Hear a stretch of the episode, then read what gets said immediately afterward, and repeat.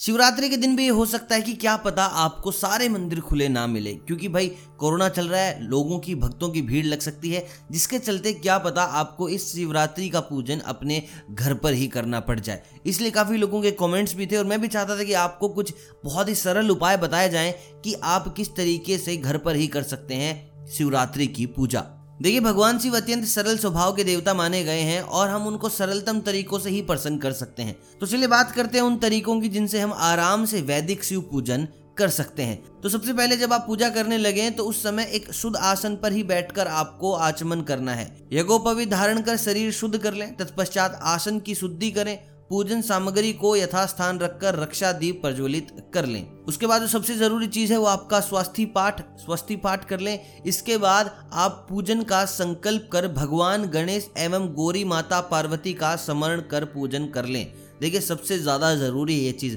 बहुत से लोगों को नहीं पता, वो जैसे ही अपना सुस्ती पाठ करते हैं, उसके बाद सीधा पूजा करने लग जाते हैं शिव जी की। ये करना बेहद गलत है। आपको सबसे पहले संकल्प कर भगवान गणेश एवं गौरी माता पार्वती का स्मरण करना है। यदि आप रुद्र अभिषेक लघु रुद्र महारुद्र आदि विशेष अनुष्ठान कर रहे हैं, तब नवग्रह, कलश, षोड़श, मातृका का भी पूजन कर लें।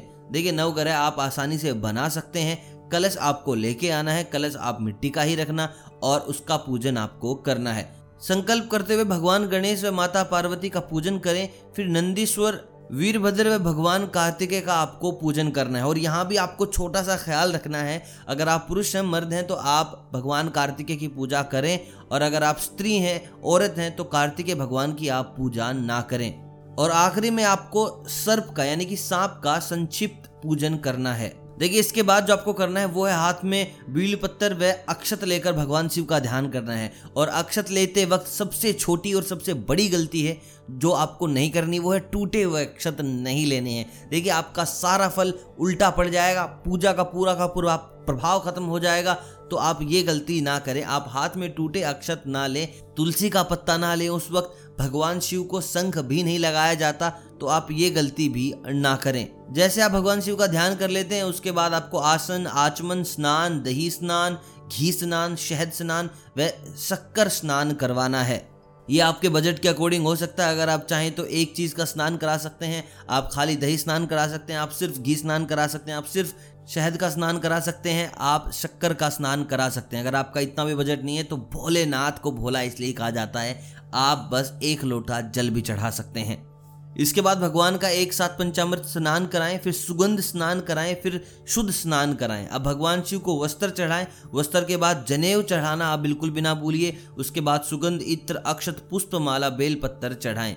भगवान शिव को विविध प्रकार के फूल चढ़ाएँ, फल चढ़ाएँ। ये आपके बजट के ऊपर आता है। इसके पश्चात धूप दीप ज़रूर जलाएँ और हाथ धोकर भोलेनाथ को नैवेद्य लगाएँ। नैवेद्य के बाद फल पान नारियल, दक्षिणा चढ़ाकर आरती करें। और आरती के बाद क्षमा याचना ज़रूर करें। सबसे ज़रूरी चीज़ है क्षमा याचना। क्षमा याचना मंत्र आपको बोलना है आहनम ना जनामी ना जनामी तवा चरणम, पूजा श्रेय न जनामी शमीयता परमेश्वरम।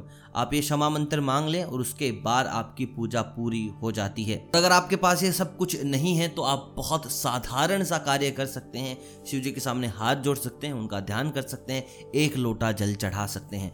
भोलेनाथ इसमें भी प्रसन्न हो जाएँगे।